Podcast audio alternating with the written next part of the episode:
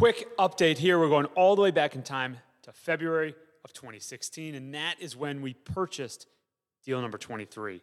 We bought this. This was a rent-restricted apartment community. We knew that going into it, and we knew we had a long time to go before those rent restrictions burned off, but we're getting closer. In two thousand nineteen, we fully refinanced this property. We have ten-year fixed debt at three point nine percent with Fannie Mae, so we're in great shape on the debt front.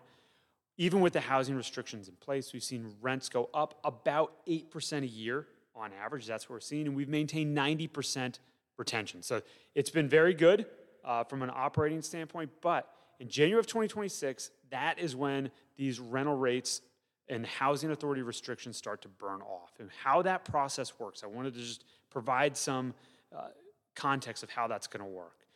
January twenty twenty-six, if a resident does not renew from that time frame forward, uh, that unit will be out of the housing authority kind of mandate and control, and it will go to market, meaning you could charge anything you want on market rental rates there.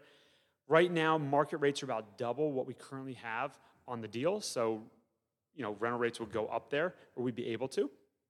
However, every resident must receive the housing authority rental rate, right? So their renewal that comes out every month for the next three years, so January of twenty twenty-six to January of twenty twenty-nine, must receive the published housing authority rental rate. And they have the opportunity to renew at that rate, and we abide by that, and, and they can stay as long as they want. We expect most to stay. That's why we had ninety percent retention on average. So that's going to start in the twenty twenty-six timeframe. Now, to prepare for that, we do expect about ten percent of people to not renew.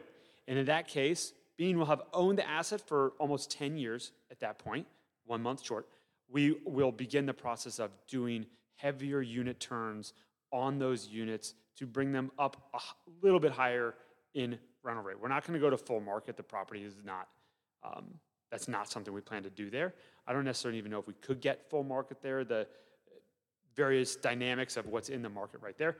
However, we're going to improve the units one by one on turnovers, and that's going to be uh, based on using cash flow that we have from the deal to make those improvements. Now, we're always trying to maintain housing affordability. That is something we have always been focused on here at Greenleaf. We believe an affordable community that has high retention, a good resident experience, will then also have a beneficial uh, investment experience for our investors. And the balance of that is really what's needed to have a good, long-term, safe community. So that's what we are working on. However, we're going to go through this uh, restriction roll-off period between twenty twenty-six and twenty twenty-nine, and we're gearing up for that now.